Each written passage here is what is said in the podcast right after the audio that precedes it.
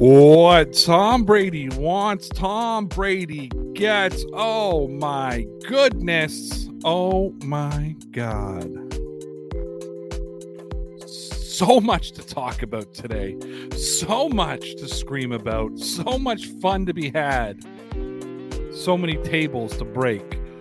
Ladies and gentlemen, welcome to the Dear Pats Nation podcast with Ray Route. Guess what? I'm Ray Route. That means that this is my podcast, my podcast, peeps. Not yours, not Mike's, not Connor's, not Mario's, not Kyrie Thompson, even though he was a great guest. Mine. You can also find some of my content over on deanblundell.com because we're a part of the Dean Blundell Network. Sports, news, entertainment, politics, sports, news, entertainment, politics, sports, sports, sports, deanblundell.com. You can also stay up to date with all my content over at rayroute.com. And uh, you can find exclusive content over on the Newsbreak app. Download the Newsbreak app, look up Ray Route, or go to newsbreak.com and search for Ray Route. You can also find us with our partners over on the Halftime app just a little bit. It's going to be exclusive content being dropped on there. Contracts galore, contracts I'm committed to, contracts I can't get out of. But here we are on another day. Let's bring in, or he can bring himself in, the producer, Michael. What's going Pro- on? Producer Mike, how are you? I'm doing well. How's everybody out there? Ray, how are you? Good, man. We got back to back guests, dude. Oh man, I know. I'm excited. Now I don't know how this uh this table jumper, this this this dildo thrower, this this this this Twitter noob is going to survive and top Kyrie Thompson from last night, but I think we'll have a good time. Lots to talk about today. Mike, bring him in. Bring in our guest, ladies and gentlemen from hashtag Let's Sport, do it. Mr. Mario.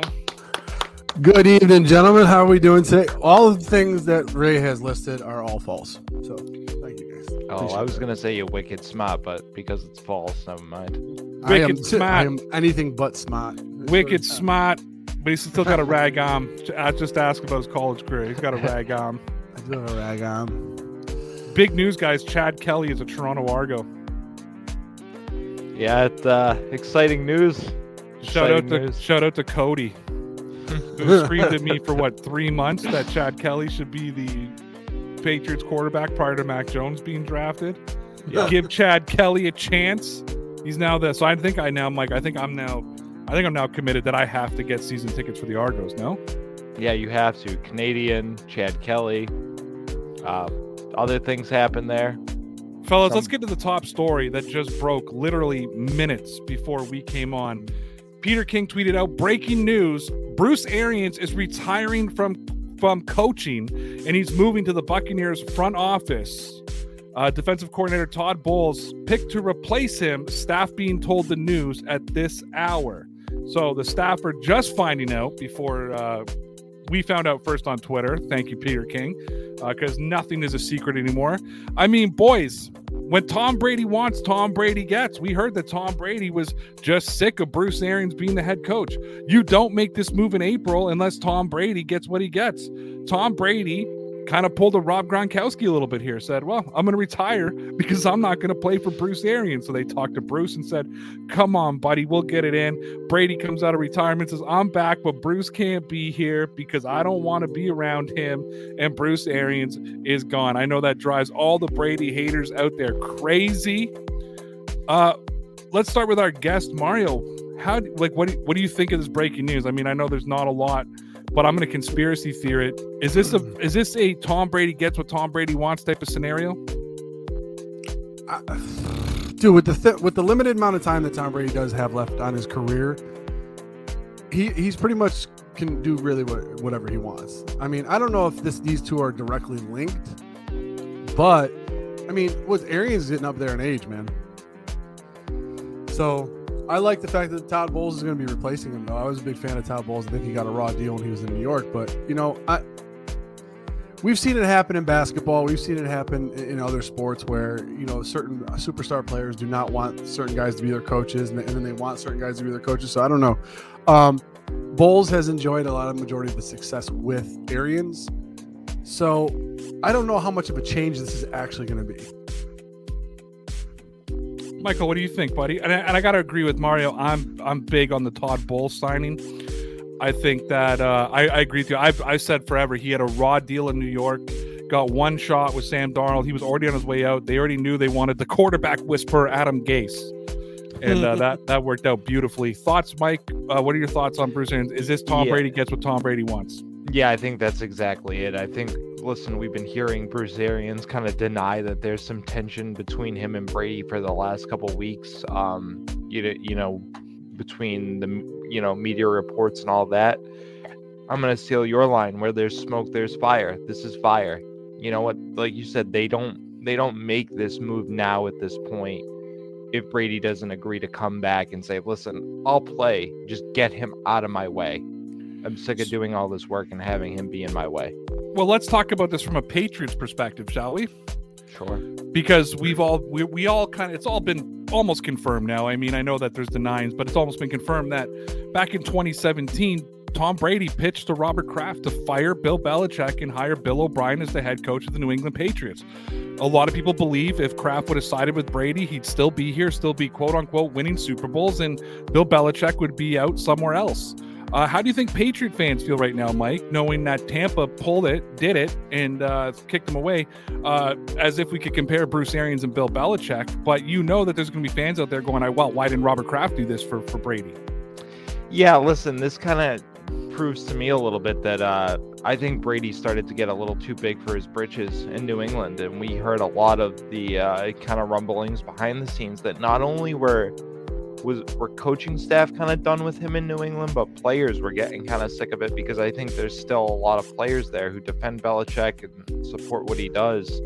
Um, and honestly, I don't think Robert Kraft was really ever going to fully support that kind of move. Again, knowing how much time Brady was going to have left to play. Mario, what's your thoughts on that?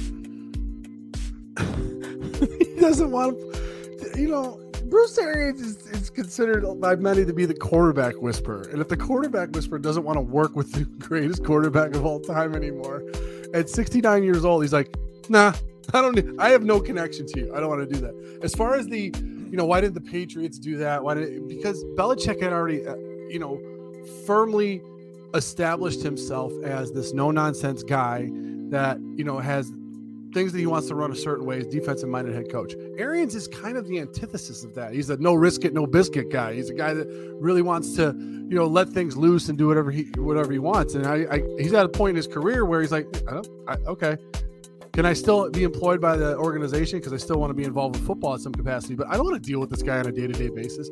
I remember when he when Brady first went down there, it was like sunshine and roses. Like, oh my god, Brady's like the coach on the field. He's doing all this other stuff. And now, you know, we we go fast forward three years. He's like, I don't want him there. I was like, okay, good luck. So, are you saying that this was Bruce Arians escaping from Tom Brady, not the other way around? I believe that it is 110. percent I mean, he's Arians is, is 69 years old. He's a no non. He's a no nonsense, no BS guy. I'm not gonna say he's no nonsense because that's Belichick. I'm gonna say Arians is a uh, no BS. He's a- okay, all right. I won a ring here. I won multiple rings. I've coached for all these years. I went to all these stops. I'm not gonna be stressed out one more year. And then let's say this, okay? He comes back for one more year. Let's say the, the, the Tampa Bay Buccaneers struggle. Now the spotlight's on Arians because Brady's the GOAT, right? So why would you at 69 years old want to deal with all that stress? He's still involved in football. He's still involved with the organization. He's in Florida. What does he care? you know? Michael? Because No, those are big words. Those are big words because we said that this was Brady pushing Bruce out. We kind of agreed with each other. Mario's like, no, no, no, no, no, no. This is Bruce's like, you know what? I don't want to deal with you, kid. You want to come back and be a a, a big D? I mean, what are your thoughts on Mario's thing? Because I can feel it right now. Like, dude, like just the, the comment section. If we were live on YouTube, this would be blowing up through the roof. I can't wait until this goes live at 10 o'clock and everybody gets to watch this because Mario had just shook the world. No, But- no, no, no. Thoughts- Ray, thoughts, we're, we're, we're live right now. We're live. Ray's we're just li- kidding. No, we're live on Patreon. If you want to watch it live, if you wanted to be here to watch this live take, you got to be a Patreon member. Patreon.com slash DPN Sports, five bucks a month. That's how you get the live show. Hit it up, guys. Five bucks, man. No, I but mean, if you want to drop a super chat, if you're on YouTube and you want to just drop a super chat for fun, I mean, we'll take that. I mean, we always appreciate the support. Thank you. Yeah.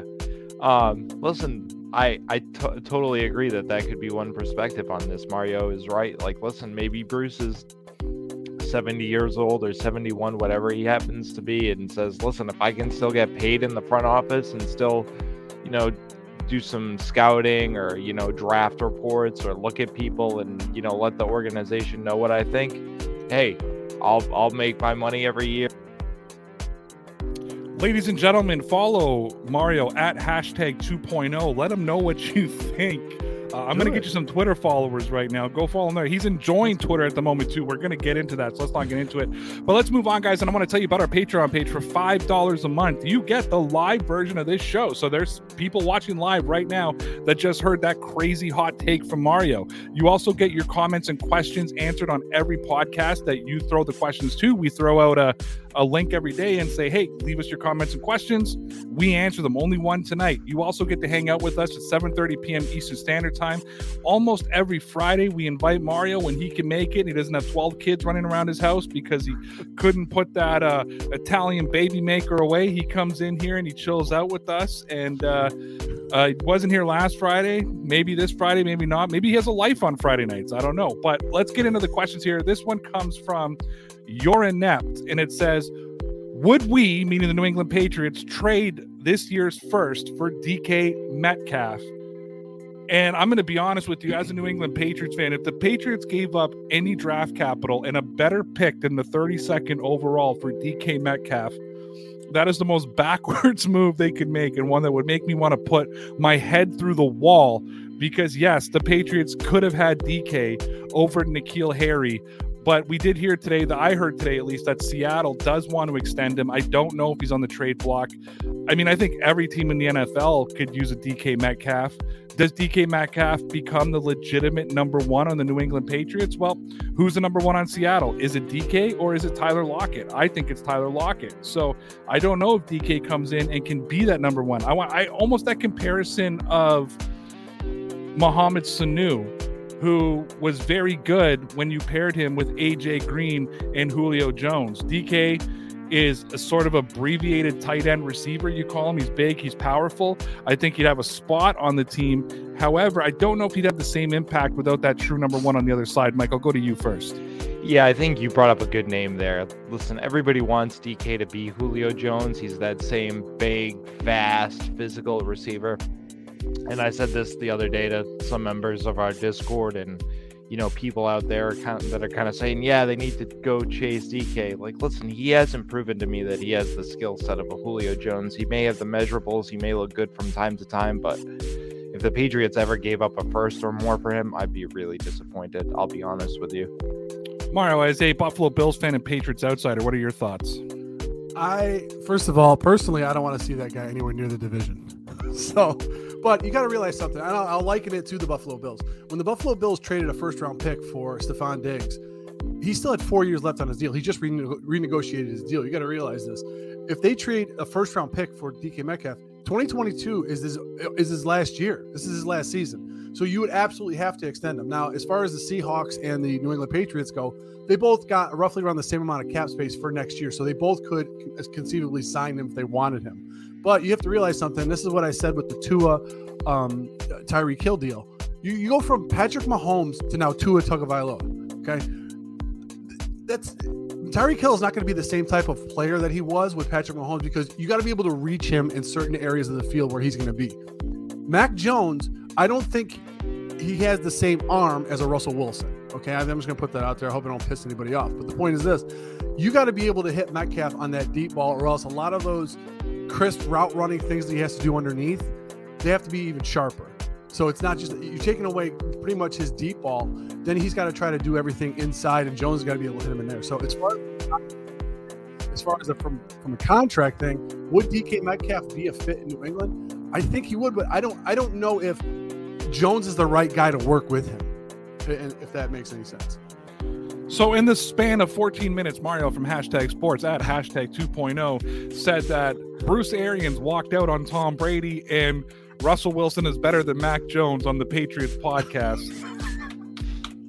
Kudos to you, sir. Kudos to you. I'm making friends tonight. All right, let's get into it. Let's get into a little bit of a Buffalo story. One that's actually irritating me a little bit.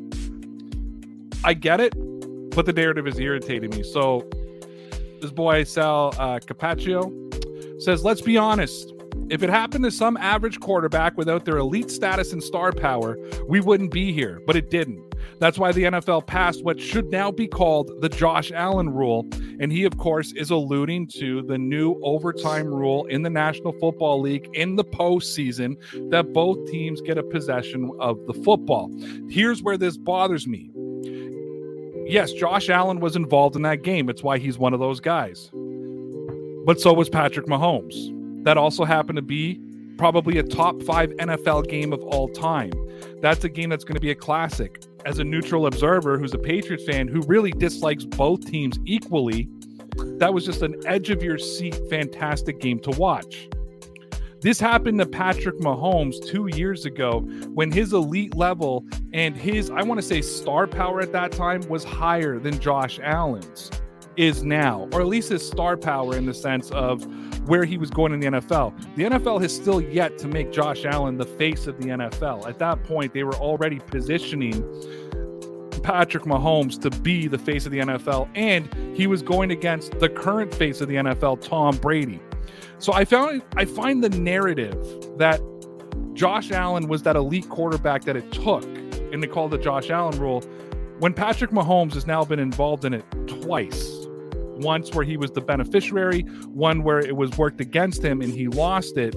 I understand it, but I'm not a fan of the narrative. But you being a Buffalo Bills fan, and you know my feelings on Josh Allen, I've told you uh, before last season started, I thought he was the best quarterback in the NFL. I'm going to turn it to you though, Mario. What are you as a fan and as as a commentator and pundit of the Bills? How are you taking this narrative that's going around right now? Well, I mean, I, I, everyone has the memory of a goldfish, right? You, you know, you, we know this. We've seen this many times. So, the, what was the most recent thing where this has happened? Is Josh Allen? It happened to Josh Allen. But people fail to realize that in that playoffs, it almost happened a couple more times.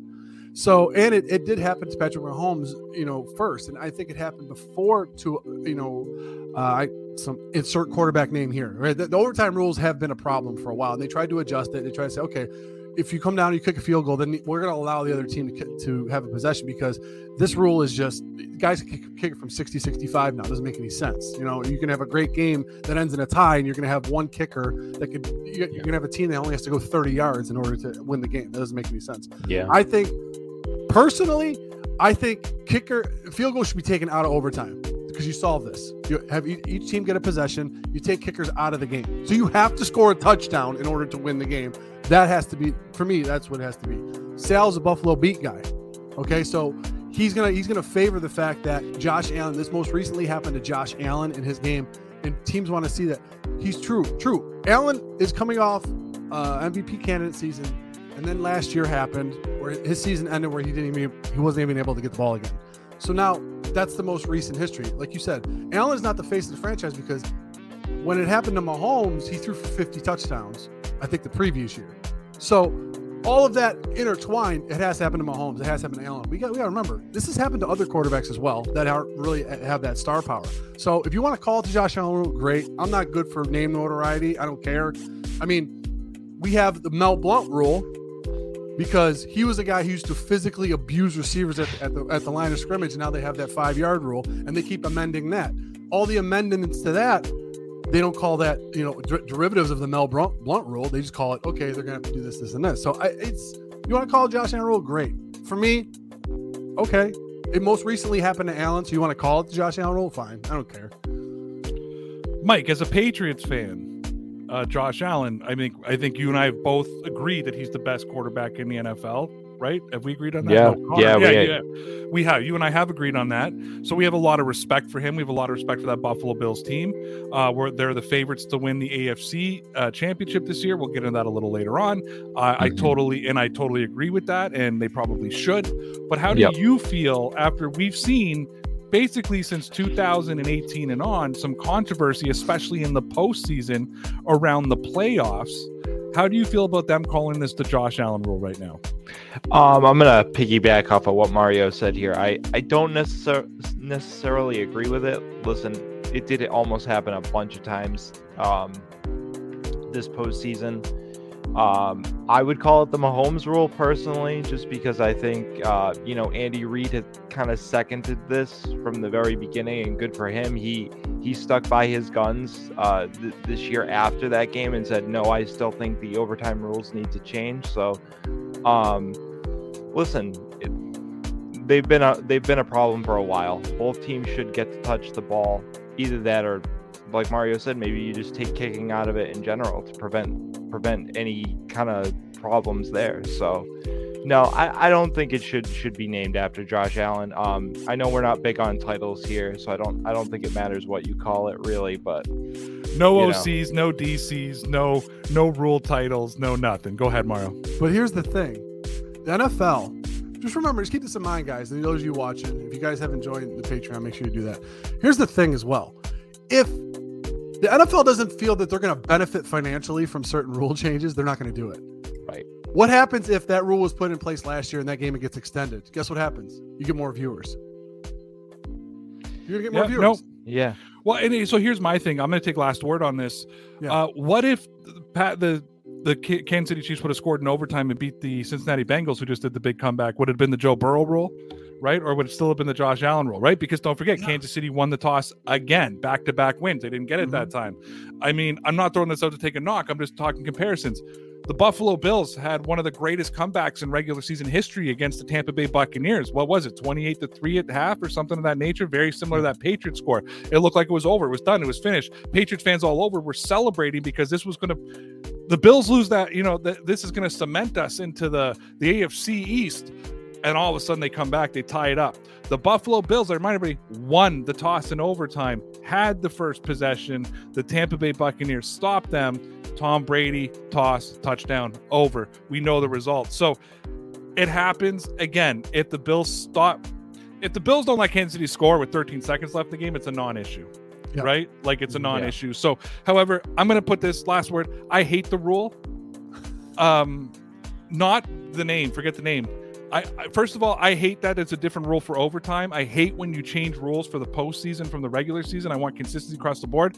I still think that we should go to NCAA style. The NFL should convert to NCAA style. Go to that sort of shootout route where you get the ball on the 40 yard line, four downs. If you pick up, you know, in first team not to score loses. You want to slow it down. You, you don't want a 72 to 70, you know, 70 game that we've seen in the past. Take kicks out of it. You have to score a touchdown. You know what I mean? Take kicks out of the game. You have to score a touchdown. Same thing though. Start on the 40 or the 35. You can pick up that one first down, try to score a touchdown. The first team doesn't score a touchdown wins. I, I that's the way I want it. I don't want ties in the regular season. Go for it. They do it here in the CFL. You'll never hear me say this, but the CFL actually has it right and uh, you'll never hear it. You'll never hear me wow. say that. I got. I want to move on though. We got lots to talk about tonight. We had Kyrie Thompson on last night. We got the three subjects. We got to keep going. We got Mario, who knows about a lot about the NFL. I want to throw this one out. Uh, it's it's the serious tweet from Lamar Jackson, but I threw the Judon one because it was just funny to me. So there's been some rumors that Lamar Jackson wants out of Baltimore. Well, he addressed them head on today and said, "quote I love my Ravens. I don't know who the hell is putting out this false narrative out there that I'm having thoughts about leaving. Stop trying to read my mind." And Matthew Judon just because he's been owning Twitter this year. Quote tweeted wow. with "My bad, fam." He said it was off the record. Shout out to Matthew Judon who's been recruiting on Twitter. Now he's in this. I mean, somebody taught Matthew Matthew Judon how to use social media during this off season, and he has just been killing Twitter. Uh, listen, I never had a doubt for a second that Lamar Jackson was going to play with any team except the Baltimore Ravens. I saw no scenario where Baltimore wasn't trying to extend them. And I'm going to tell you why right now. And it's a pure football perspective. There's maybe three head coaches in the NFL that will know how to use a Lamar Jackson, that would put an offensive coordinator in place to use a Lamar Jackson. Him going to play for Frank Reich makes no sense. Him going to play for, you know, those kind of coaches Josh McDaniels, who's an offensive guy, makes no sense. I don't even think Sean McVay would fully know how to use a Lamar Jackson. Baltimore built their offense around Lamar. They need to get it done. I think Lamar knows how much the city loves him, how much the team loves him. Lamar's like, hey, you know what? I want to see the market. I want to see where things go. We'll take our time. We'll get this done. Mike, I'll shoot it over to you first. Um, people are saying Lamar wants out. I don't buy it. I don't buy that. That I think Baltimore's just letting him do his thing because they kind of said it today. When Lamar's ready, we'll be here. I think that's the way they're going. What's your thoughts? Yeah, um, I know he does have a lot of affinity for that city because listen, in that draft, he was saying, you know, why did so many people pass me by? And we've heard this story before. And listen, Baltimore picked him. The fan base has loved him. He's done great things there. He had a down season because of injury, and the team in general got pretty uh, banged up. And yeah, they built that team for him.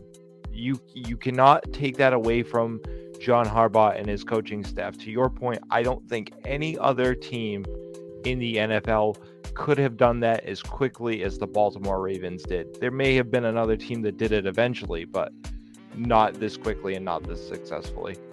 Mario. Let me paint you guys a picture, okay?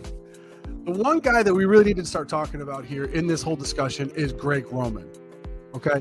Greg Roman, if you guys remember, worked with Colin Kaepernick back in the day, the, the, the, most dangerous dual threat quarterback at the time, and turned him into a superstar. And then he left he ended, I think he ended up coming to Buffalo. Actually, I think Colin Kaepernick happened to fall by the wayside. I think a lot of teams are starting to get fearful of the fact. Okay, he was putting a Greg Roman offense and was very successful in a Greg Roman offense. What did they do? They utilize the tight ends. They use the running back. They use running backs. They use crazy formations. They use a lot of different things where the quarterback is out in space. You got to remember, Lamar Jackson is what 215, maybe 220 on a good day in the style of the quarterback that he is, he's not a traditional pocket passer. We know that. However, his his elusiveness is only going to last so long that before someone ends up catching a shot at this guy. Now, if I could make a comparison to the Buffalo Bills as far as Lamar Jackson and Josh Allen, Lamar's probably looking around and seeing all these contracts and going, "Hey, listen, I'm a former MVP. I, I brought my team to the playoffs. I've done all these things for this organization. What's going on?" They had a system that they took Lamar Jackson's skill set and put it right in there with Greg Roman after because Greg Roman didn't initially start there, but he put it in there with Greg Roman, and then they were able to take off, and he was lighting up the league. Josh Allen was a was a raw rookie that was put into a system that's not necessarily built for him, but learned to adapt and grow and progress. Jackson is still the same player he was when he came into the league. Not to say that he hasn't improved, he's an elite player. I'm not going to say he's not. However, to Ray's point, there's only a few teams that could use this guy. There's only a few. So his specific skill set, do you have A, the coach, B, the players, C, the money?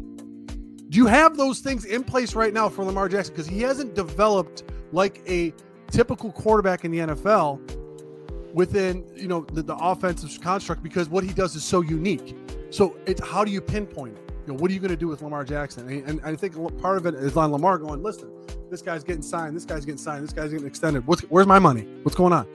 So yeah, no, I, I totally agree with you. It's Josh Allen to me is a unique skill set, right? Like that that dual threat, like true dual threat. Lamar is a different uniqueness than Josh Allen. Like when I look at Josh Allen, I still look at Josh Allen like that's a quarterback. Like Josh Allen is a quarterback. To me, Lamar, and I don't call him a glorified running back. I'm not that guy, but Lamar is like he's this like spectacular athlete that happens to play quarterback. Um, Cam Newton said that about himself at one time, and I think a young Cam Newton, you could say a lot of the same things. He was just a superior athlete that happened to play the quarterback position. Yet Lamar Jackson just is a different level. Does he have a weaker arm than Cam? Probably, which I know is tough to say, but I think that to me too is is one of my frustrations with Greg Roman is, and I've been a big advocate for this. Let Lamar throw, like let him get more reps, right? He needs more reps. I think Lamar Jackson could easily be a top three quarterback in the NFL if a he could stay healthy, and B, they allow him to sit in the pocket a little bit because I don't. It's not his first choice to run every time. I think he knows what he can do with his legs, but I think that you could give him a West Coast style that lets him throw the football a little bit more, put the RPOs, put the quarterback options, allow him to make that decision on his own based on the defense that he's seen. But but Ray, here's the thing: in the win now league, the way it is, and because of the production that he had coming out of the gates and how explosive he was, I don't know if a team is going to be patient with that. Now, what you said, it's it's amazing you said West Coast style because if you remember, a lot of us old heads, Steve Young ran all over the place. That's all he did because he didn't know what he was doing. Walsh had to sit him down and say, "Listen, you have to learn this. You got to be able to throw from the pocket. Knock this off. Your linemen don't know where you are. If your linemen don't know where you are, they can't block for you."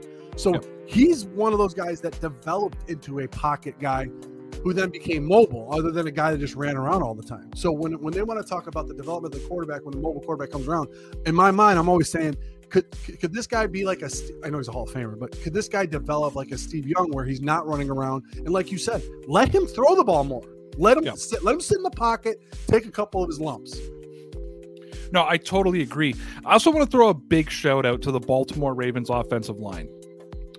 Being a former offensive lineman myself, fully understanding his own block scheme. I uh, do you know how difficult it is to block for a guy that you don't know if he's going to run, if he's going to pass. You know what I mean? Like it the the play calls are wonky, a lot of these RPOs and a lot of this other stuff. It's dude, you take a half a step to to to to a half a step forward, you're an ineligible man downfield. You can't go more than a yard on a pass play. A run play, I can drive a guy back to the end zone if if I want. And I'm telling you right now, I give so much kudos to those guys. Um, there's some good coaching there to be able to to be able to do that. Okay, we got to get to some Patriots stuff because we haven't done a lot of it. It is a Patriots podcast, and I want to throw this out. And I kind of like having Mario on because he, he knows the X's and O's.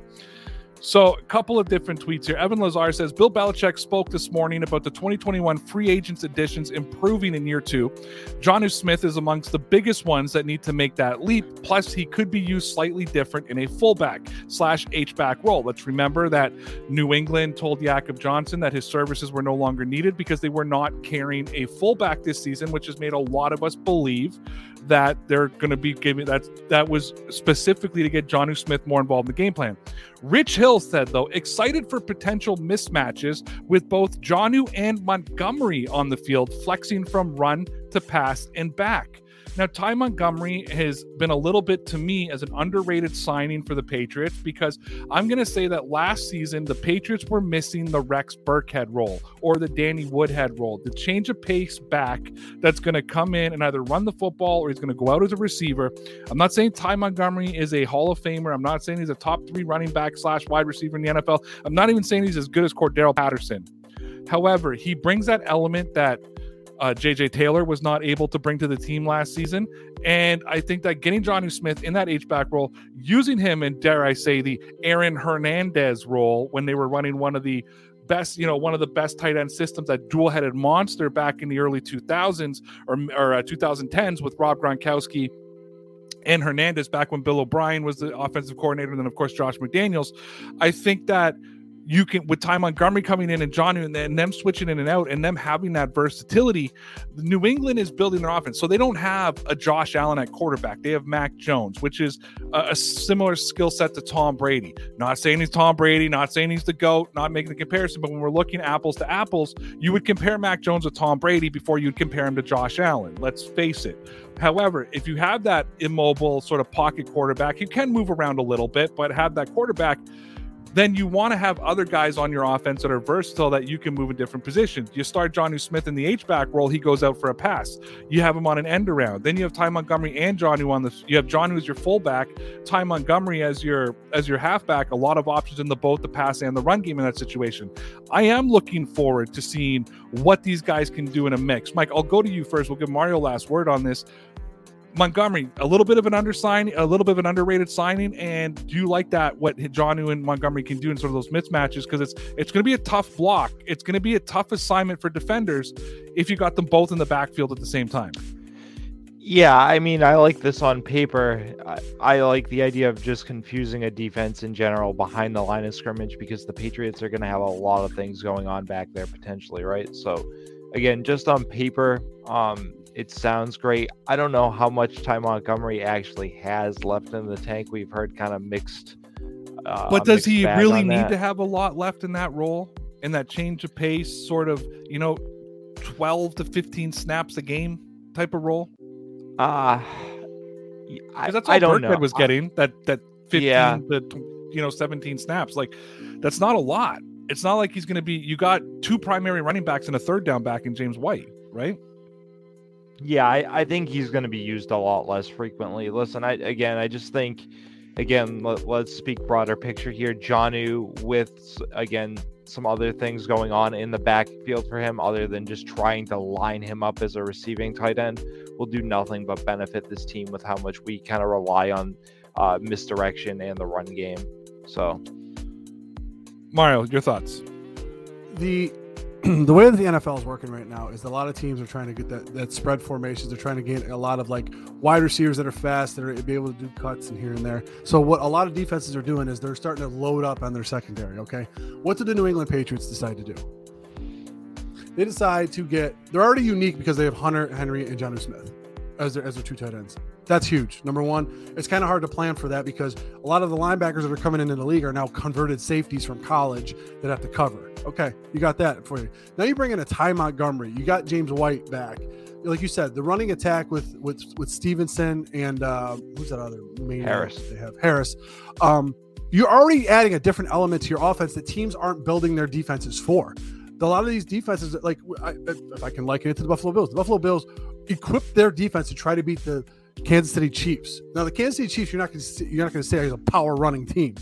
New England Right. Patriots are still playing a little bit of throwback ball in that way. And you bring in a Ty Montgomery. If you decide to go to a trips bunch formation where you have Smith, Henry, and um, uh, uh, Montgomery, what are you going to do as a defense? The corners are too small. The linebackers, okay, how you gonna you're gonna have mismatches all over the place. So they're going to be running a different type of offense this year that is going to be something that if, if you don't know as a defense what they're going to be doing, obviously, th- then you're, going to be you're going to be kind of tough. Not only not know what they're doing, you got to be able to have the horses to match up with it. If you're built for speed and there's a truck coming at you, you no, that doesn't work that way. So I like the signing for the versatility of Montgomery because if you can come up to the line, like when the Buffalo Bills put Lee Smith in the game, you guys know Lee Smith, big lumbering tight end. He was like a tackle. You knew what they were doing. The New England Patriots, what they're doing with their signings, as Ray said, is very underrated. Ty Montgomery, he's not going to be a guy that's going to light up fantasy boards, but he is going to be a guy that's going to make the defenses think. And Ray, what's the old adage? When you start thinking,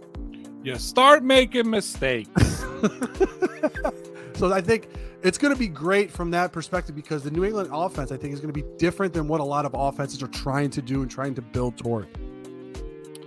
Okay, let's have a little bit of a fun one here. So, former Buffalo Bills running back, convicted arm robbery, and um, also up for murder charges at one point. OJ Juice Simpson, the juice is on the loose, says that Will Smith was wrong for slapping Chris Rock. Now, I started thinking about Will Smith today when I saw this.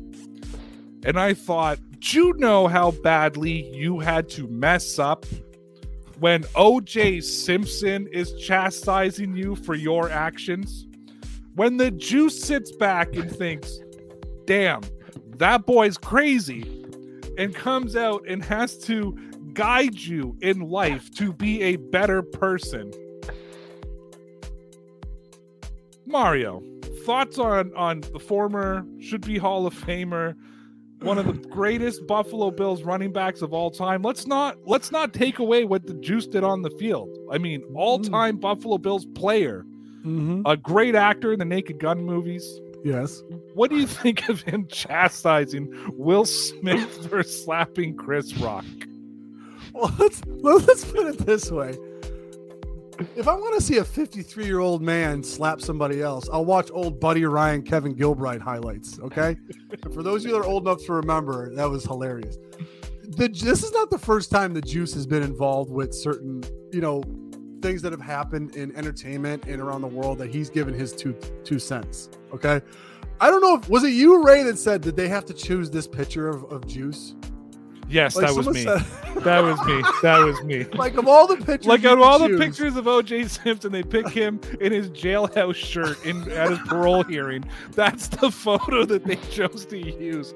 I That is the barometer we have now in, in in media. Is that if Juice comments on it, you know it's a big story. But I So, don't. Can I, don't be? know. Can I, can I tell you guys a story? yes. A couple years ago at work, we are doing some like right before the pandemic, we are doing like you know a team building thing, right? And and so one of the warm up activities was with our little group is like you had to pick if you could sit down with one person and have coffee, who would you sit down with? And people are like Martin Luther King, George Washington, you know, Pierre Elliott Trudeau. Uh, that's uh, Justin's father, who was actually a good prime minister. Um, you know, other people were like Sir John A. Macdonald, who's the first prime minister of Canada, uh, Rosa Parks, and they're going around the room, and it gets to me, and I said, O.J. Simpson. And they said, O.J. Simpson, why? And I said, because I got a lot of questions. I'm like saying, are you guys telling me if you could have a one-on-one intimate conversation that they had to be honest with you, you wouldn't pick OJ Simpson? Because my first question would be like, did you do it? you know, like, like, wh- why did your Bronco drive 12 kilometers an hour down the freeway? Like, like I got a lot of questions for him. Like I got a lot of OJ questions. Why would you not want to have a cup of coffee with OJ Simpson? Oh man, That is brilliant. Mike, Yeah, what do you think of uh, of OJ chastising Will Smith? listen, I'm glad we are putting OJ Simpson up there with the moral authorities of the world. The next person I want to hear from is Mike Tyson, and we can, uh, you know, just get everybody straight in the world. Could you imagine a sit down with like Mike Tyson, OJ Simpson, and I don't know, Louis C.K. God. wasn't wasn't Louis the one that was spanking himself in front of in front of women? Wasn't that I, him? I, I really Yeah. don't know why, but I really thought the next name that was going to come out of your mouth was Casey Anthony. Oh, Casey Anthony, Jussie Smollett. a lot, lot, lot of names we come up. Casey Anthony. That's a name I haven't heard in a while. Oh my God, we have a we have a fantasy football league, and one of the team names that the guys had for years, ever since the the first news story broke, is Casey Anthony's daycare. That's guys. That's amazing. That's amazing. You hang out with a group of people, I tell you. I'm telling you.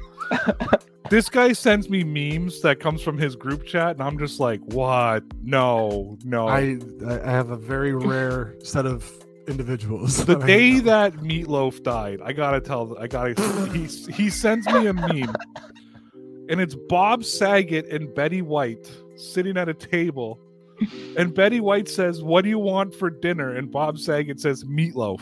That's he sends me that meme the day Meatloaf dies. with. How about the Paul Walker one? Oh yeah, what did that? You told me that joke alive on the air. I remember that. Oh Tell Mike, yeah, I, rem- tell I Mike, remember tell Mike, this. tell Mike, tell Mike. I, I think I was there for this. It's like, what was the difference between Paul Walker and Betty White? Paul Walker hit hundred. yeah, yeah, I was there for that. So Yep. cringeworthy. oh it my is, god. It is. It's it's. I, the group chat should literally be called too soon because that's all they do. Like I've Yeah. been getting Will Smith memes for the last two days. It's crazy. yeah, we did. You guys see? Um, you guys watch Jimmy Kimmel? You ever watch Jimmy Kimmel? You know his Once in a cousin, uh, cousin Sal, who's like on a show, th- threw out a meme yesterday. It was amazing. He goes, "It's my first meme. How'd I do?" Because everybody was doing the Will Smith, Chris Rock memes. His just said Chris Rock, Will Smith, and I was like, good for you. I like. Um, yeah, dude. No, you guys want to hear what I did tonight? I I beat the system, boys. I figured it out. Uh oh. So we don't want other, we don't want babies in our life, right? She might kill me for telling me. I don't care, right? Um, we don't want any more kids. We don't want any more babies. So I looked at my wife tonight and I said, uh, "Hey, so do you want to have unprotected sex tonight?" She says, "No." And I said, "All right, fine. You win. We'll have protected sex." As I negotiated, boys, I negotiated. Right? She sex wasn't on the table. I put it on the table and forced her to make the decision. I negotiated and I That's gave what it they're into gonna her. call. I'll call Ray from now on, the negotiator. It Life wasn't even on, it wasn't on the table. I forced her to put it on the table, and I was like, "Fine, we'll do it protected." if Damn that's right. the way it's gonna be. no, the other life hack, you're supposed to walk up to her with water and an aspirin. You Yes. go, here, Yes, It's for your headache. go. She goes, I don't have a headache. You're like, ah, fine, let's go. All right, let's go. All right, back to football. Uh, a bit of an under, like, hold on, pull this up here.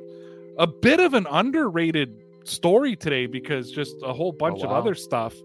Uh, but Pro Bowl uh, cornerback Patrick Peterson is returning to the Minnesota Vikings on a one-year contract. He announced it on the uh, uh, at Cover Pod uh, podcast today, and uh, he wanted to re-sign with the Vikings. We heard that the Kansas City Chiefs and the Buffalo Bills were both in on Patrick Peterson, and uh, he's went back to Minnesota. A little bit surprising to me. I thought if he was going to stay in Minnesota, it would have happened a little sooner. I really thought he was on the go. I really thought he was going to take a cheap deal somewhere to try to chase a ring with one of the big teams. Stays with the Vikings. And my theory is because Mike and I have been talking about this, the NFC is so weak. Yes. I think you actually have to look at the Minnesota Vikings as a potential contender in the NFC. They didn't blow anything up. They kept most of their guys. They've got a great receiving core. They still have Kirk Cousins. They've got a dominant run game. They have guys like Patrick Peterson, a good draft on the defense, and they have an opportunity. Because listen, what is Green Bay now without Davante Adams? They lost Scantling. They lost Adams. I mean, it's it's. Aaron Rodgers, but I'm gonna I'm gonna dare say that this could be a year that Minnesota could push just because the competition is so weak. Mario, we'll go to you first. What do you think about the move? Disappointed as a Bills fan that he doesn't go to Minnesota, and do you think Minnesota has a chance to actually uh, do something in in uh, the NFC this year? Well, first of all, yeah, I'll answer that question first. The- I think Minnesota. I think any NFC, NFC team now has, an, has, a, has a chance to go, and I think they're just going to be the proverbial whipping boy for anyone that comes out of the AFC. That's number one. Number two, you're talking about a guy in Patrick Peterson that hasn't been really a, the dominant player that he was. Hasn't made a Pro Bowl since 2018. Hasn't done a lot of these things. He's going to be 32 in July. So you start thinking about what happens to a lot of those cornerbacks as they start to age and get up there. Teams want to move them to safety because they've been around the league so much. Maybe this is the I'm going with the devil I know. You know, may- maybe he did make that decision where he's like, "Listen, this division, I can I can make some noise in this division. Minnesota can make some noise and probably make a playoff run here. I've already been here for a year. They trust me. Uh, you know, I, I'm comfortable here. Do I want to get uproot my family again like I did two years ago? So a lot of those things could be a factor. I know we don't really talk about that a lot. We talk about guys like like they're in Madden or in fantasy football. We want to trade them and go all over the place. But understand, this guy's gonna have to uproot his whole family. They're have to move certain places. Now I don't know if his family stayed in Arizona or they came to Minnesota or what's going on. But he probably developed a comfort level in Minnesota. He likes it there. He's good. He's getting up there in age. Maybe he doesn't want to go to a team and have them say, "Hey, can you play safety for us?" Maybe that was the discussions that were going on with other teams that were free agents. Be like, "Hey, man, what, what if we slid you back? We played you in a nickel role, or He wouldn't have don't been know. I a don't wanna do that. safety in Buffalo. No. no, he wouldn't." I heard you got a couple good safeties there. I've heard. I've heard through the grapevine. There's a couple of headhunters there. Hey, speaking of safeties, sir, Mister Peppers, Mister Great. Duggar, Great, great, Great signing. move. Great Loved it. signing. Uh, I'm not even calling it an underrating signing. That could be Belichick's best free agent signing. I know, again, not a future Hall of Famer by any means, but that versatile player. We talked about this last night. Belichick has gotten smaller. Like the defense has got, he's getting away from that the big defense. He's making a smaller defense. Dude, they are building a defense to face Josh Allen, and and they really are. You've now got Adrian Phillips. You've now got Jabril Peppers. They they traded for Mack Wilson, who's a versatile guy who can take tight ends because you have two of them now in Buffalo. Um, and uh, you can see they brought in Bentley, and we knew as soon as they made the trade for Mack Wilson, Mike and I said, okay, it's either Hightower or Bentley. It's not both, unless they bring Bentley, unless they bring Hightower back in now on some like veterans minimum, and he becomes a, a locker room, you know, leader kind of guy, and just you know occasionally goes. I think Bentley's going to be the Mike. Uh, they got rid of Chase Winovich. They brought in Josh Uche to see what Ronnie Perkins can do on that other side, you know, uh, opposite of Matthew Judon. And I think uh, we had Khari Thompson from Boston.com last night on, and he basically said, you know, they didn't weren't really the Patriots have never really been like a sack the quarterback type of team. They've been stop the run, set the edge, do this and that. And now it's like Belichick's like, all right, go get the quarterback. You know what I mean? Because obviously with these guys, we can't just let them sit back there because Josh Allen's just going to run 30 yards down the field, and Zach Wilson's a threat as well. I wouldn't be surprised if that's a six. If he plays a lot of six D, D uh, defensive back sets with that, with all those horses that you have in there, and just to go on our point from earlier, to me, Peppers was equivalent to the Ty Montgomery signing. I think it was so underrated for what that guy's going to do for you. You know, you got McCourty, you Phillips, now you Yep. got Peppers, now you got Duggar. I, w- safeties tell all. The safeties tell all. And if I'm a quarter, I'm coming to the line. The safeties are going to tell me what the coverage is. If I have six cornerback or six uh, defensive backs in there, uh, That's exactly what we talked about. Is you Yeah. have you Phillips, put Phillips, Duggar, and you put Duggar, and you Peppers put on the Peppers on the field. You don't Who know. am I looking at? right. You Who don't know who at? you're looking at. Exactly. And then you can have uh, G, you know. Anyway, And, and, and I mean, no, no, and it, because when you look at what the Patriots got to face this year, they got to face yeah. Allen twice. They got to face Wilson twice. They have to face Lamar. You know what I mean? They have to face Kyler Murray. Like they have to go up against those moving quarterbacks. And uh, I mean, they're going to face Derek Carr. But uh, it, it's, yeah, no. And, and even Tua, we had this discussion about Tua. He's not the threat that Wilson and Allen are just to take off run, but it's not like he can't use his legs to make plays. You know what I mean? Yeah, he right. can. And I mean, and he's got weapons now. He's got Tyreek Hill. He's got um, J- Jalen Waddle. He's got Gesicki, who's a good a good tight end. Um, I'm a lot higher on Tua than a lot of other people seem to be. Like maybe he'll be my next Josh Allen, right? Where I just got to keep defending the kid until he comes through. Uh, even though lots of people, I still think we got the best Alabama quarterback in the division, but it's you know it is what it is. Question for you: I have pre Tyreek Hill trade. I had the Patriots third in the division. Where do you have the Patriots ranked? Because I still think they're they're shooting for 2023. Like I still think like this is second year of the rebuild. Next year they have like almost 100 million dollars in salary cap and still have some of their big boys on the books. And I think next year, if they hit the draft this year, they bring in like an Andrew Booth Jr., which I think they're going to go after, or one of those versatile linebackers, you know, those fast, speedy, aggressive linebackers that work out. I think 2023 is a year that we start challenging Buff. The Patriots start challenging Buffalo for that AFC East. Not saying take it, but challenging. I have them third. Do you have them third as well behind behind the Dolphins? Um, Yes, I do. I, I mean, even even with the Tyreek trade, because I didn't think the Tyreek trade, it was like you know, um, square peg in a round hole. I, I don't see Tua and Tyreek, but here's here's the only here's the caveat of it. I asked the guy because you know they brought over that that new McDonald. What's his name? McDaniel, McDonald. Yeah, yeah Mike McDaniel. Mike McDaniel. Mike, Mike McDaniel. who cares? But my point is this: he brought him over from San Francisco. We saw Deebo Samuel just be an animal in multiple different roles. And I asked somebody, I said, who do you think's better, Samuel or Hill? And then he said, well, obviously Hill. I go, okay, because he had Mahomes, but I understand it. But I'm talking about uh, on the field as far as a versatile player. Do you think Hill could be? If if he did if if that's the reason he got him to Miami is to put him in that Deebo Samuel role, then it's very dangerous. It's a different story.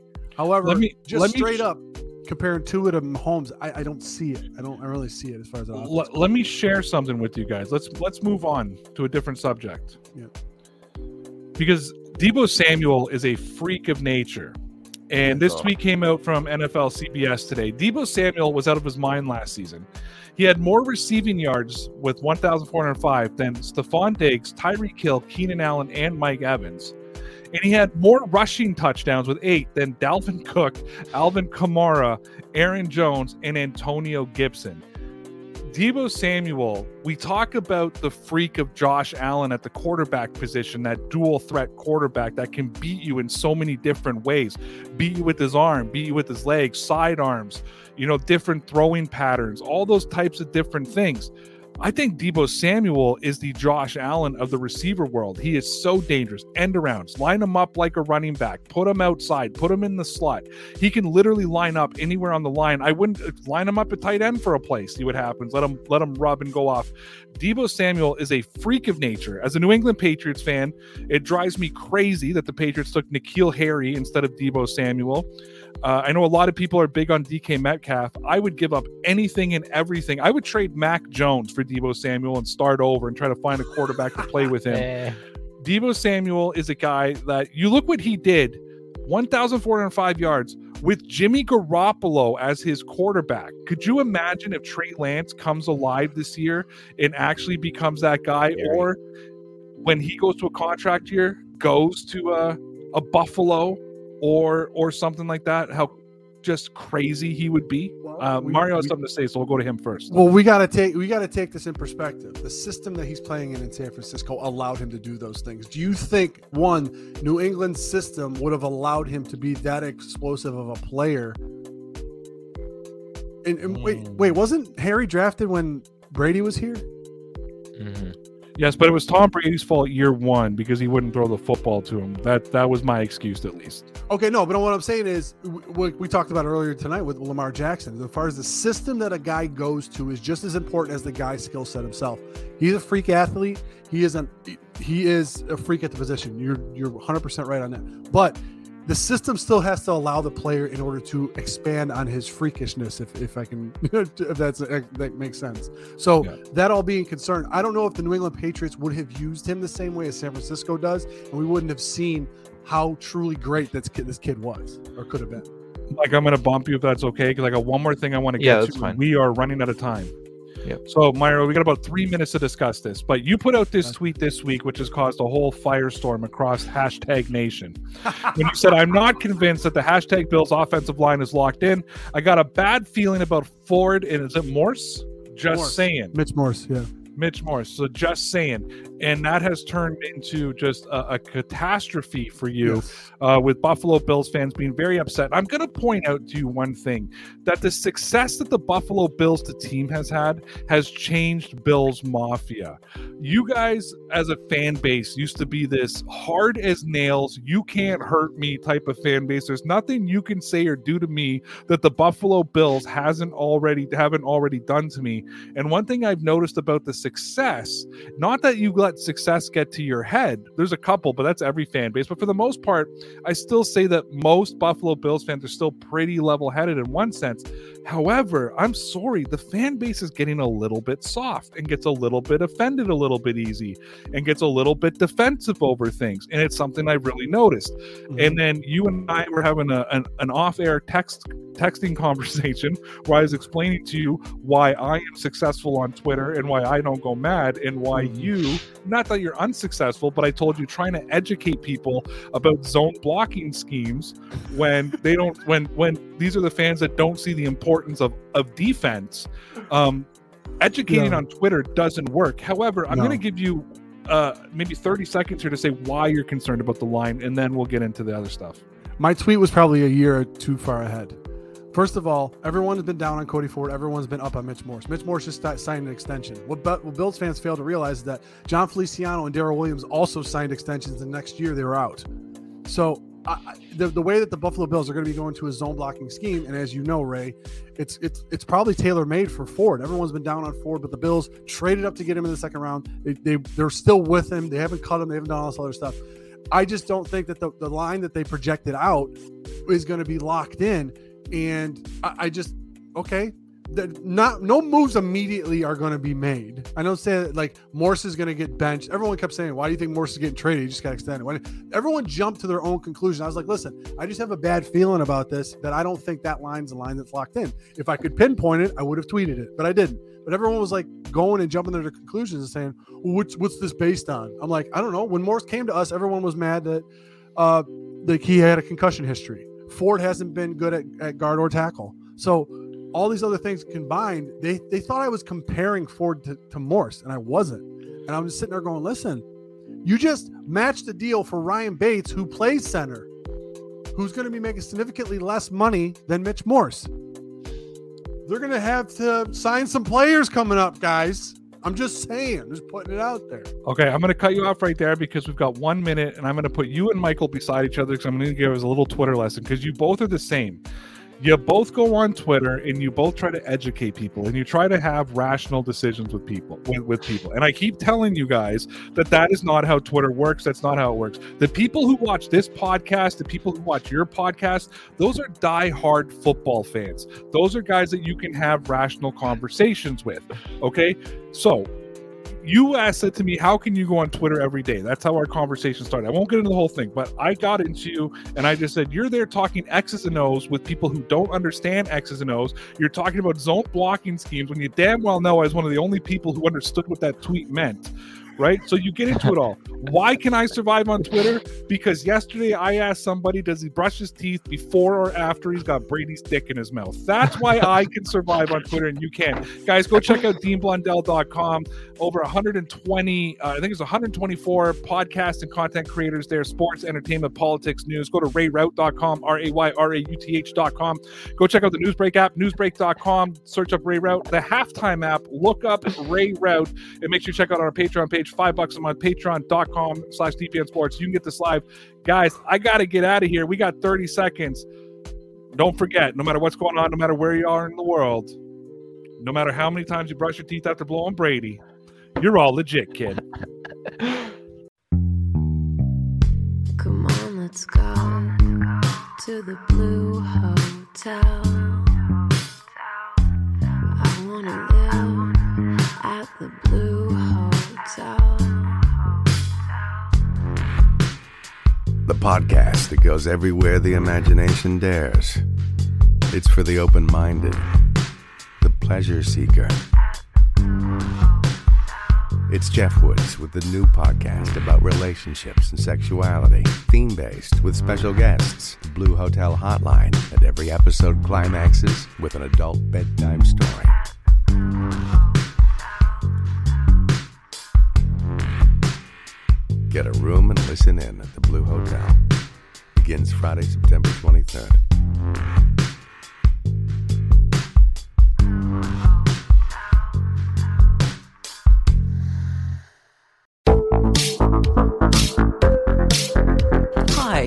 Connie Thiessen, the host of Broadcast Dialogue, the podcast. We focus on Canada and the challenges facing Canadian radio and TV, as well as highlighting those moving the industry forward from podcasting and streaming to new broadcast tech.